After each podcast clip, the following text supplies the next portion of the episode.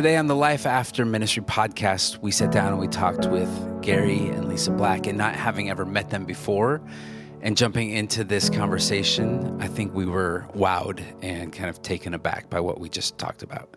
Yeah, I feel like I found myself realizing, like, oh my gosh, we need like several more hours to talk to them, to hear more of their story, and just connect. Yeah, when we're talking about transition, they've experienced transition in almost every form, not just transition in and out constantly of vocational ministry and nonprofits and churches, but major, massive life transitions.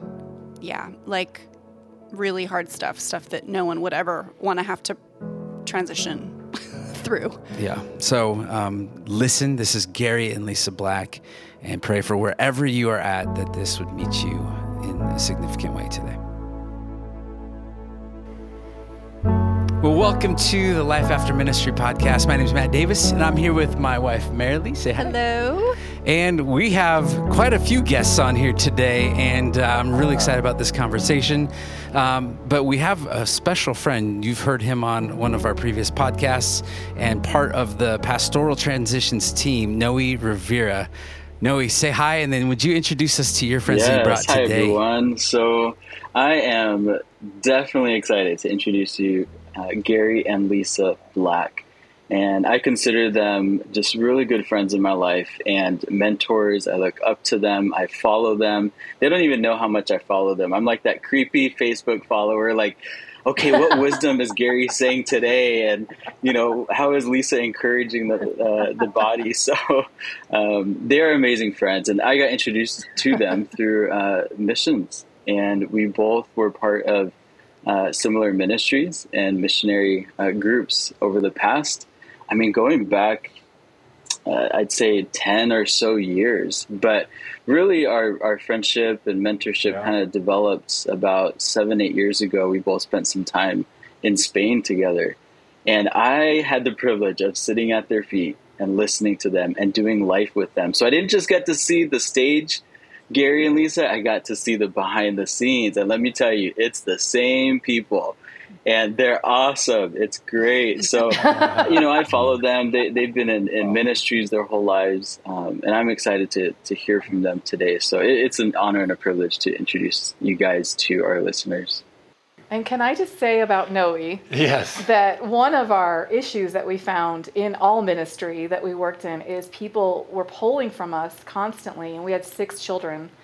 And we were always saying, like, can you guys disciple our kids while we're discipling you? Like, can we work? And very few people stepped out in that. But when we were in Spain, Noe took our son, um, he was 14 at the time, and very isolated, very lonely and grieving the death of his brother for just a few years before that. And Noe really like went deep and invested in him and took him on hikes and and it was really healing yeah, for him. So Noe thank Noah you. show. Yeah, the Come Noe on. and Noah show. Yeah, no, and and, and, yeah. and I could tell you what, so thank what you for that. they have done with Noah and their other children. It's like they consider any young person their child. And that's how I felt when I met them, you know, and they can drop names of famous people they've done ministry with. They could you know, mention ministries with hundreds of thousands of followers or two followers, but they're never about that. They're about family, um, and they're about uh, pursuing kingdom. And so, um, thank you for welcoming me even into your family back then and to this day. So, Gary, Lisa, who are you guys? Tell us some of your background and what you've done, and uh, a, a, little question. bit of that landscape. Well, okay. Uh, so we, um, I've been in ministry 30 years and business, uh, kind of always flowing in and out of both that entrepreneurial pole. Um, had started a ministry in the 90s called Rock the Nations um, that God really breathed on and um, kind of exploded. And my family life, my home life was um, miserable, um, very, very hard. And so because we were becoming so big and we kind of got a big stage going, um, it just got worse and worse, and a lot of mental illness, um, some adultery. Um, in 1999, we had a event going on called Prayer Storm here in Colorado Springs at, at New Life Church. Had about 10,000 young people, and um, my first wife filed a restraining order against me on my three boys and ran off with one of the pastors. And I was introducing people like Loren Cunningham to the stage, the founder of YWAM, and Peter Wagner, and all these people, and I'd crawl underneath the stage and just fall apart because I, I, didn't know where my kids were. Um, and so that started a journey. That was the best thing that ever happened to me. Mm. Um, 1999, I thought that I deserved what the stage and the front page of magazines and the radio shows and all the stuff. And uh, it, it was the beginning journey of humility um, and learning grace and learning who the Father really is. And so that was early on. Yeah. And you you started. I was um, I started ministry at like 17. I started helping with youth groups when I was in youth groups, but then um, I got real involved in crisis counseling, and I am drawn to hurting people. I if I see someone walking down the street talking to themselves, I want I jump out of my truck and like let's talk to each other because I just I don't know. The more broken someone is, the more appealing it is to me. So I don't ever I never really fit into the squeaky clean ministry stuff. I was always kind of riling things up a little bit and asking like why are we all sitting in this big huge building but the rest of the time we're not using it to mm. reach our community who's really hurting so um, when gary and i met i had been widowed for five years and i was raising my girls by myself and working for a nonprofit yeah. and he started stalking me i stalked her so yeah, he Absolutely. did. And I parked in Applebee's parking lot and watched her walk out because my friends were telling me about her. I'm like, okay, I can go talk to her. she's she's gorgeous. Yeah, I had that. Some of our interns were serving her. She was working at the pregnancy center, inner city Colorado Springs, um, and helping gangbangers and you know these pregnant girls that were teenagers, and that's how we met. Yeah. And she kept me alive. I had to fight for uh, custody of my three boys. It took three years, and we went bankrupt and lost houses. And I was the first man in Colorado mm. Springs to get full custody of his children, which was kind of interesting. I had to kidnap them. There's a whole book and story to all this wow. stuff. Um, and so, yeah, and then out of that, we, we started some companies. Um, and then uh, I was working in Russia. Uh, we had 200 orphanages over there. I was working with a guy named Tom Davis in Children's Hope Chest. It was awesome. And um, one of my old mentors, who Noe knows really well, Andrew Sherman, called me and said, Hey, I need you to meet somebody. Where are you at? I'm like, Well, we're in North Carolina raising money for Russia, uh, for Russian orphans. And they were right up the hill from us. And I walked in and met um, a guy named Seth Barnes and his 300 missionaries, and I kind of blew him up with Holy Spirit a little bit. Um, but it started an incredible relationship, and we birthed and just dreamt and birthed a thing called the World Race and G42, where Noe and I got to know each other. And, uh, and Lisa and I were the first coaches of the World Race. And so we were going all over the world with these kids, and we had six at home. So. Yeah, we did that. We? Yeah, we did do that. Yeah. And so yeah, that, has been our journey. Um, so then we we lost a son in the midst of that, um, and really didn't know what to do. I just started another company, and it was falling apart because the guy took advantage of us. And so Seth Barnes, the founder of um, Adventures in Missions and the World Race, said we need to get you to Spain and we need to get you G42. And I said, there's no way. And then by that fall, so 2015 in September, we sold everything once again we lived in Africa before with all six of mm. our kids, um, and all the world racers would come to us in Africa, um, and we got kicked out of Swaziland for doing a little more than the government was liking us to do with getting orphans out of there and that kind of thing.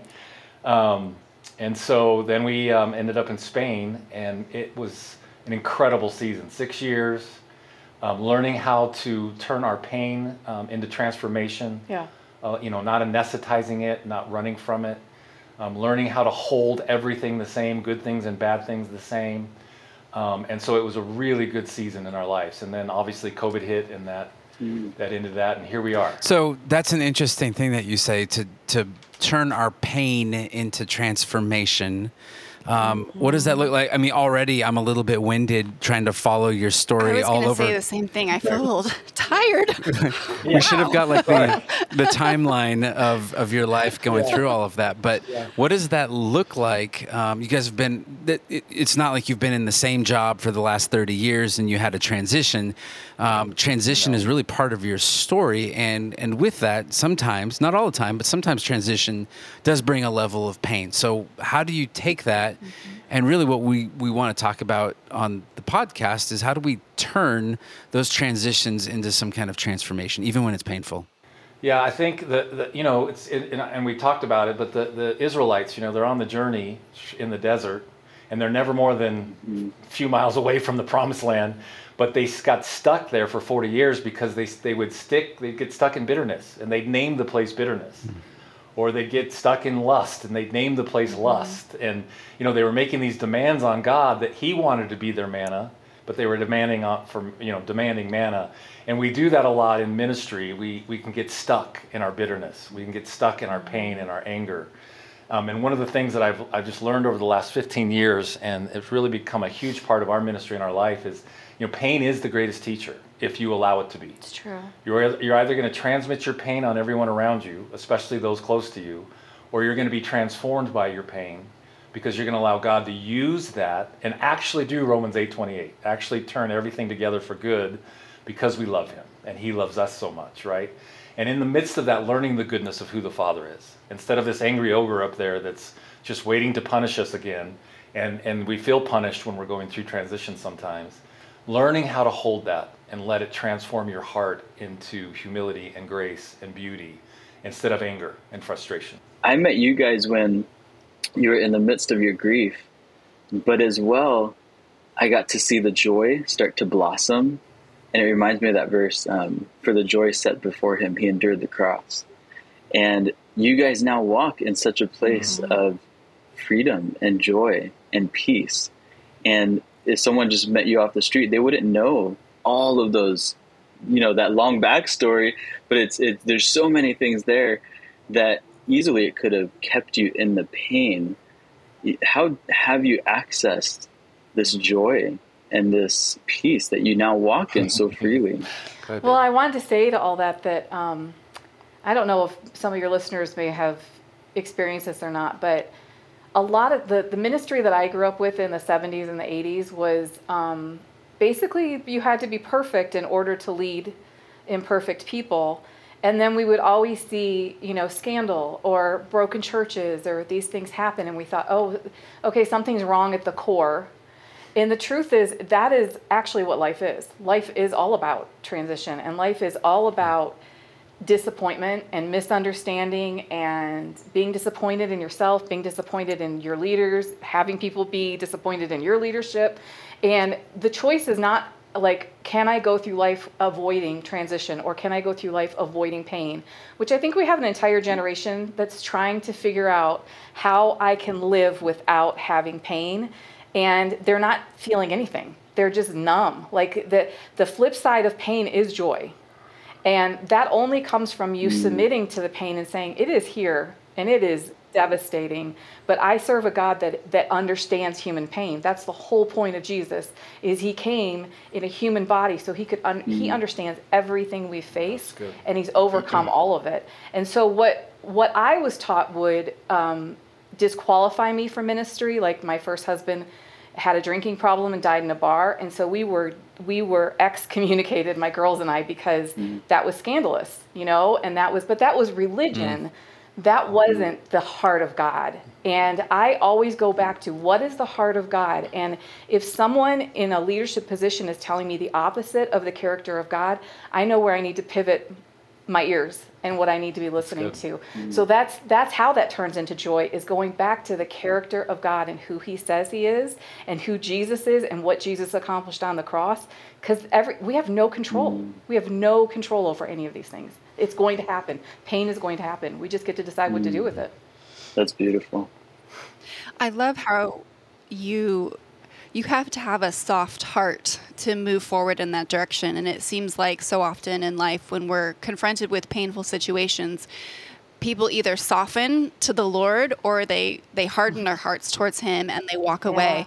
And I think, especially with pastoral transitions and this ministry, we see a lot of pastors who are choosing not just to walk away from, you know, that specific church they're coming from, but the yeah. Lord in general.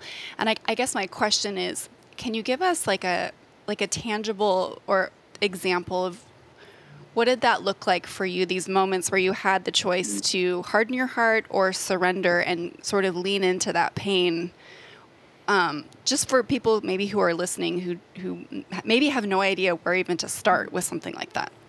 Yeah that's really good. Good question Marilee. i um, you know for me it was going on the heart journey right? I, I we've never been taught you know our body, soul, and spirit, and we leave out heart. And we're told all the time, you know, Jeremiah 17, your heart is wicked. Mm. And Paul said, No, no, I cleanse your Jesus cleansed your heart. Your heart is actually your personality. And we get stuck in our heads and we just repeat over and over, especially in those wolf hours, you know, 3 to 6 a.m., we can get just stuck in our heads and we get angry and we get bitter and we get mad at ourselves, right? And all the things that happen with transition. And then if I can learn and teach myself to get out of my head and take that longest journey I'll ever yeah. take and start to live through my heart. I, I, I, really believe we don't ask Jesus just to come mm-hmm. live in our hearts. We ask him to live through our hearts mm-hmm. because we see the world and we see people completely differently. And so when somebody does something really nasty and mean to us, um, if I can get out of my head on it, stop with the Father, say, Father, first of all, you're going to need to father me through this one because I don't yeah, know how to do this. That's good. Right? In my, if Gary does it, there's screaming, there's cussing, there's kicking, there's blaming, there's all the things that we do, right? right? And when I, I, I, I take a walk every single morning for a couple miles with my dog and I pray in the Spirit, and I just ask the Father, okay, God, what, what is my heart today? Is it angry? I feel like I've got an angry heart because I'll get mad at the dog or I'm just kind of angry. I'll say, Will you give me a soft heart? Because I've got an angry heart right now. I've got an unforgiving heart right now, Father. Would you just come and give me just forgiveness and love and beauty in my heart? And if it doesn't instantly happen, which it does now about 99.9% of the time for me, I know the enemy's trying to do something. So that's my trigger to say, I need to go to war here. I need to fight the enemy. And so I just start rebuking the devourer or a spirit of anger or that thing that can come over. And so it's training ourselves, renewing our minds in the Word of God, yeah. and then training ourselves to live from our heart, not from our heads. And that's the only way I learned how to do it. If that answers your question, Marilee, I don't know. Yeah, that's good. Gary, what about and we talk about transition because it's something that often happens and then the transition's what happens after that inciting in event but you're talking about you know, you're in ministry and there's these massive stages and your life internally and personally feels like it's falling apart and getting away from you. Um, i know for sure for certain because we've talked to them uh, that there are people in ministry who are just hanging on every sunday um, and then running back home running back into their office. They're hiding. They don't know what to do. They, they feel stuck they're a couple years away from retirement and just trying to make it. But how how do we live authentically um, before the Lord and before people in those seasons, knowing that transition? It's almost an anticipatory transition. But how, how do we live faithfully in those? How yeah. they're, they're, they might even be looking for a way out. But what do we what do we do in those seasons? Well, and I'll let you answer this. But let me just say, like I literally had the number one pastor in our country in the 90s look at me and say, "Look." My elders have watched you. They know your life. We know you're innocent, but you're making us look bad, and we're going to blackball mm. you. And I was bankrupt in three oh months. I lost my home. I lost everything, and I, I, uh, my reputation was gone. And again, I, like I said, it was the best thing that ever happened to me uh, uh, now, uh, because I've allowed it to transform my heart mm. into some things. But it took a long time to overcome that. And I think our I love the bride of Christ, right? The church is just how God does things, but we have kind of got a broken system mm-hmm. with our professional pastors and our professional staff. And that's a big part of it. So, yeah, I was going to say, like, I think sometimes you have to look at the pressure. If you're specifically talking about a married couple that is pastoring a church together, which I love that you guys are doing this together, by the way, because Gary and I are really just trying to connect with married couples because I just feel like what the Lord's saying on the earth right now is we need the masculine and the feminine working together as examples of marriage, as examples of fathers and mothers that we have elevated men in a lot of ways in this situation and every ministry I've ever been attached to has had, you know, 100% male speakers and teachers and 90% female participants. Mm. It's the women who go to church. It's the it's yeah. the women who go on mission trips. It's the women, so and we true. need the men there. I mean, we do, but it's it's all kind of lopsided. We need to actually see family, but we also need to honor people that have families, that have a marriage. That this is the most important thing. That that is the kingdom, and I you know, if one of my kids came to me and said, I'm going to be a pastor of a megachurch, my heart would be broken because I would be like, honey, you don't mm-hmm. know the cost. Like, you don't know what this is going to do to your family and your, because people are put on a pedestal and they're supposed to be perfect and they're just human beings. Yeah. And so when anything happens, then we go generally and we attack those people instead of looking at them as people that have been wounded in a battle and, and need some triage and need some care and need to be. And this idea that that one person can pastor 10,000 people or even 20 people mm-hmm. is ridiculous. We we have to shift the way that we bring support to pastors and their wives, the way that we actually model what the kingdom is. Like if we're just meeting for church on Sunday but we're not impacting our culture and our community, if we don't care about widows and orphans and aliens, it's all a waste of time. And so I think there's just this that's the switch that's happening as people are asking like what is real that protects the congregation as well as the pastor and his wife or the pastor and her husband and their family and we just have to switch that this isolation to think that one couple has all the answers and are supposed to be at every hospital room or meet every person at starbucks that's a great way to burn out really mm. beautiful people well, we have and, to have support. And, and, I would just say to the to the question real quick, you know, there's a big difference between isolation and solitude. Mm-hmm. And a lot of times in ministry, especially when we're transitioning out, and I would say this to people that are transitioning or close to retirement, you've, you've got to be really mm. careful to not get into isolation. Mm. You know, Elijah was isolated, yeah. wanted to kill himself, didn't want to move, had to have an angel food cake to keep moving, right? Solitude, I invite the Father into that.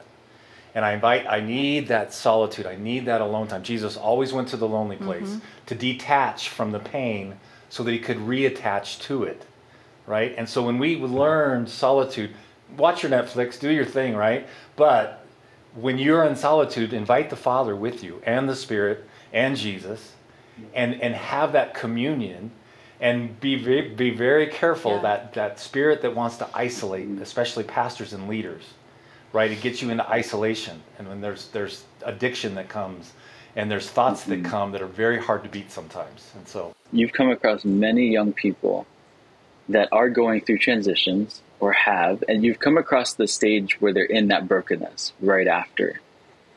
And you are part of them not being isolated. What would you say to even young people out there, the, the sons, the daughters, that they're trying not to isolate, but it's hard for them to find people like you? And, and you know, yeah. they can reach out to you guys specifically, but what do you typically what kind of advice and wisdom do you give them to say hey this is how you can walk this journey in these moments after soon after even their transitions out of their ministries or their workplaces that's really good noe. Um, you know i think that, that scripture just pops immediately right? Uh, paul says we, we have 10000 teachers mm-hmm. we have not many fathers. Right? And the reason we have our ministry mandate 456 is god wants to turn the hearts of the parents to the children and the children back. Yeah and but we don't have a lot of people who've been fathered. So we have a lot of orphans leading our government. We have a lot of orphans running our corporations. Mm-hmm. You know, they have that orphan spirit on them, and it's very difficult for them to see outside of themselves. And so my my heart is let's father the fatherless into being fathers, mm. right? Teaching them self-sufficiency yes. in Christ.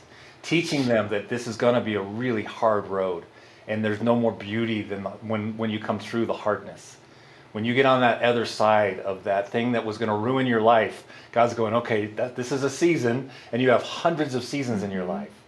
So this is a season you feel isolated. Let me come alongside that isolation and pull you up. I'm never going to call mm. you out. I'm always going to call you up to get to self-sufficiency, mm. to get to intimacy. Because if I don't have intimacy, I have nothing. If I'm praying so I get money or praying so my ministry goes larger or I'm praying for those things, I'm completely missing the mm. point of how we live in the kingdom.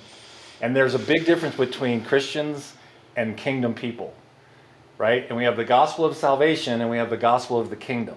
Mm-hmm. And I don't need to burn myself out running around trying to get everybody saved. I need to actually reveal the kingdom every day through my life, bring heaven to earth. I'm not, I'm not waiting for a ticket to get out of here mm-hmm. off this miserable planet, right? And this horrible tribulation someday that's going to come. No, we win. And there's hope. And we have to impart that hope, especially Absolutely. to the next generation who's fully isolated. You know, they've been in their basements. COVID, I think, was the most demonic thing that ever hit our planet. mm-hmm. especially for young people. Because yeah. of isolation. Yeah, because of well, it's front page so. news right now. Uh, if you if you just watch some of the headlines, this idea of fatherlessness, is, I I literally was just watching a news story about it today. Um, but 40% of, of children today are born uh, out of wedlock. And so we have missing fathers. Uh, fathers are not part of the situation. And then even when there are dads in the home, they're not stepping into that place of actually being the father. Violent. They might not even have a, a good example of what that looks like. And so I talk to dads who are like, well, yes, I'm a dad, but I'm not exactly sure what that means to be a dad. How do I do I that, right? Do so, it, right? Yeah. fathers need to be fathered, and it's hard to be a father if you haven't been fathered, and so that it, it's this perpetual cycle that really hurts. It really is, and that's what we're trying to break, right? And then I'd say to, to millennials, the reason they're not getting married is they just haven't seen it done well. Like my parents didn't do it well; they got divorced. Um, I don't know what to do with these kids. I have kids. four stepdads, right? yeah. And so a lot of the guys are going, I don't even. They're not I'm even not even going to attention. attempt it. and so I'm going to confront that because God, all God wants is His family back, and He wants us to reproduce that same kingdom family. So we confront that with young people, right? But it, you've got to walk them through that. That's why the system doesn't work of hmm. church, because we're not doing discipleship. We're just trying to get people saved or we're just trying to do Sunday morning. And we love being fed, we love the comfort. But if we just would disciple one person and teach that person to do the same, and they did two the next year, in 30 years, everyone on the planet would be discipled. Right. We'd have we'd cover the whole earth in God's glory if we would just stop what we're doing. And, and I'll say this, and I'll, I'll end because I can get a little fiery here. Um, you know, Billy Graham said if you guys don't want to we like the fire. Bring the fire. It's all good. And I think we're like yeah. so much on the same page with you too. Like I think we're both sitting here like okay. yes, yes. well, I love what Billy Graham said. He said I wouldn't have done it the same way. You know, two percent of the people that mm. came to mm. my events stayed with God. He said I would have found twelve guys and discipled them really, really mm. well. And, and is one of his last writings, right? And I, and I really believe that's the shift that we're seeing. That's what God's doing. That that's why I was I was walking a world racer on the Camino de Santiago, a northern Spain trail, 500 mile trail, and my my boys that I had birthed in ministry were doing the Azusa Street call with 185,000 people, and they're texting me. They're going, "Black, you should be here. It's incredible." And I'm like, "Yeah." I should be there. and and this little girl was walking beside me. She's been sharing with me how her dad had raped her her whole life, her brothers had raped her her whole life, and I was getting frustrated. And I'm supposed to be listening to this little girl, and you know what Holy Spirit says to me? He says, You'll walk this dirty, dusty road for the rest of your life. You'll never be on that stage again. Because this little mm. girl's what I'm this this is my baby yeah. and this is what counts. Right? And so for me now, I mean, I'm with these wild courage guys, and we were with cowboys in barns around a fire, you know, with the F bomb dropping and people getting delivered from demons and addictions. And, and, and you couldn't do that on a Sunday morning right? And we're going down to Mexico and we're finding these child porn rings in the middle of Mexico, in Morelia, Mexico, where the priests are running these, and teachers are running child porn rings and selling them to Americans, obviously. We're the biggest producer. We, consumer. Yeah, we're the biggest consumer of, of pornography and child porn and sex trafficking. Mm. And that's the dirty, dusty road, right? Yeah. And so if we just get it out of our head that we need to have we're building our own empire. It looks a certain way, yeah. And we need to build our own ministry instead of just peace, just mm. shalom, just life. Yeah. yeah. Life on life, right? Sorry, I, I that's great. Preaching, I haven't preached in a while. That's good. well, we, we've we've spent a lot of time, and, and we love we love the church. Um, we have a strong ecclesiology, Absolutely. but we've become very centered around gathering around the Sunday show, and we've forgotten about the rest of the week, and and we've forgotten the mission. And so the church has gone AWOL and is is departed from that, and so we want to be able to call her back. Um, Lisa, yeah. I want to ask you as we just kind of close out. Um, what would you say um, to that person who's lost? Um, they have they have baggage and they have history. Um, they're hurting and they're in pain. They're in transition. They don't know what's happening next. They've lost something or someone. Um, to yeah. how, how do you center them and push them towards Jesus in that moment? I love that question. I actually really wanted to answer that, so I'm so glad you asked me. But um, we don't do grief well in America.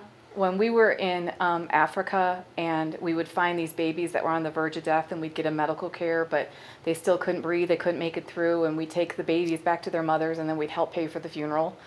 And the wailing that came out of these mothers, like this was before I lost my son. I'd lost a husband at this point, but I'd not lost a mm. child.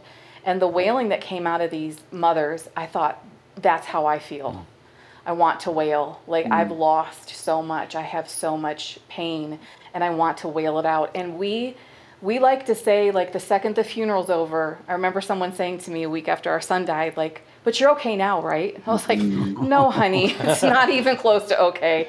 And time alone isn't going to do anything. And so I would say to anyone who's lost mm. anything that you value, you know, we can lose a career, a church, a spouse, a child, anything that you value, how much you value that is going to match your grief.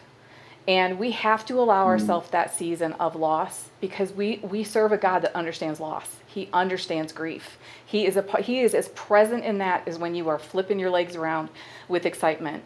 And I just always go back to my original call that I felt like God gave me when I was three years old, which was to help people and love them really well and to see people that other people maybe didn't see. And sometimes that was my dad, and sometimes that was my husband, and sometimes that was my kid, and sometimes it was a stranger on the street. But no matter what ministry I'm connected to, my calling hasn't changed. It's the same every day, all day. What he asked me to do is a much more shorter list than what I think he's asking me to do. And he is asking me to see people that are unseen, look them in the eyes and tell them that they're valued and that someone d- sacrificed their life so that they could have life.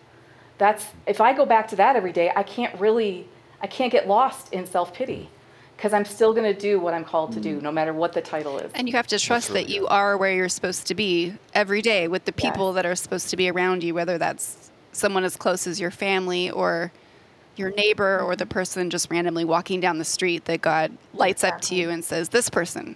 Learning to live in the now instead of for tomorrow or what happened yesterday. That's the biggest mm. lesson we've learned over the last decade. Well, this is uh, this is our first time getting to meet with you guys and hang out. And so obviously, uh, yes. uh, I want more. so uh, I think this is the beginning. Yeah, and, and Noe, you're right. And uh, I'll, I'll, yeah, and uh, I'll be joining Noe in stalking you guys on all of the different places. so for those who are listening and want to be stalking you guys, where are some of those places that they can go? This is we want we want people to connect well, with you we, in your ministry. We, so what's going on? What are you doing now? And I'm glad Noe's listening because I need some help with a website. But no, um, we have GaryandLisaBlack.com. Um, we do coaching. We're not doing so much coaching because it was kind of burning us out. And mm. I always can tell when it's time to go, okay, that's enough. You know, being made in the image of God is knowing when to say enough. Mm-hmm. And so, um, so at GaryandLisaBlack.com, you can hear all of our podcasts there, uh, our videos we do. We vid- do video podcast. We just, we're doing a series on marriage right now. Mm-hmm. Um, and then on all the social media, um, we, we're, we're out there. So if you just Google Gary D. Black on Facebook, and Lisa um, Black. You'll find us on Instagram. And Lisa just wrote a book, mm. All the Sacred Things, so she has that on Facebook as well as Instagram. It's um, such great. a good book.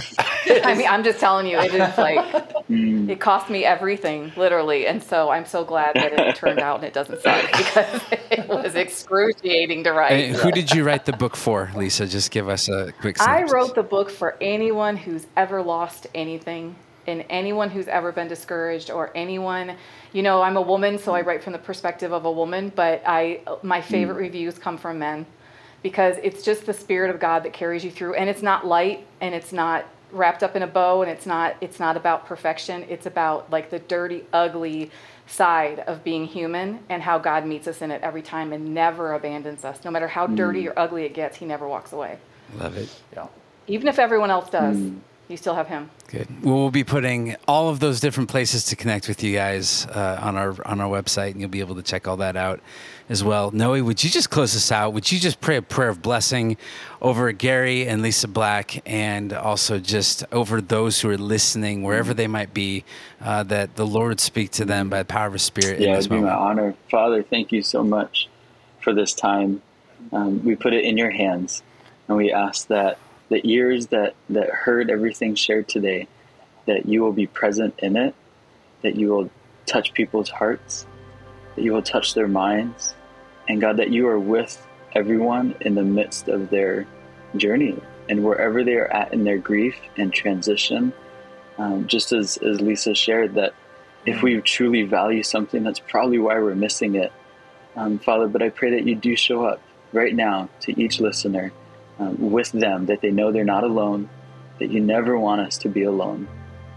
thank you so much for this time. Bless Gary and Lisa, and, and thank you for Matt and Marilee. In your name, amen. Amen. amen. Thank you, guys. Great to talk with you. Thank you for tuning in to another episode of the Life After Ministry podcast. If you are navigating a ministry transition or you're in a ministry leadership role and you see a change on the horizon, the worst thing you could do is do this alone. We have two Facebook groups that are designed just for you. One is called Life After Ministry, and it's a group that offers community and support for those who are in transition. The other one is called the Elder Hub, and it's a resource center for ministry leaders. These communities are designed to give you insight, advice, and answers for your questions. We also have pastoraltransitions.com and there you'll find articles on everything from messaging transition from the pulpit to what does it actually look like to become a community known by our love in every season. Don't forget to subscribe and share this podcast. Your support helps us extend our reach and communicate this message. So may the Lord bless you and keep you. The Lord make his face to shine on you and be gracious to you. May the Lord turn his face toward you and give you peace. Shalom.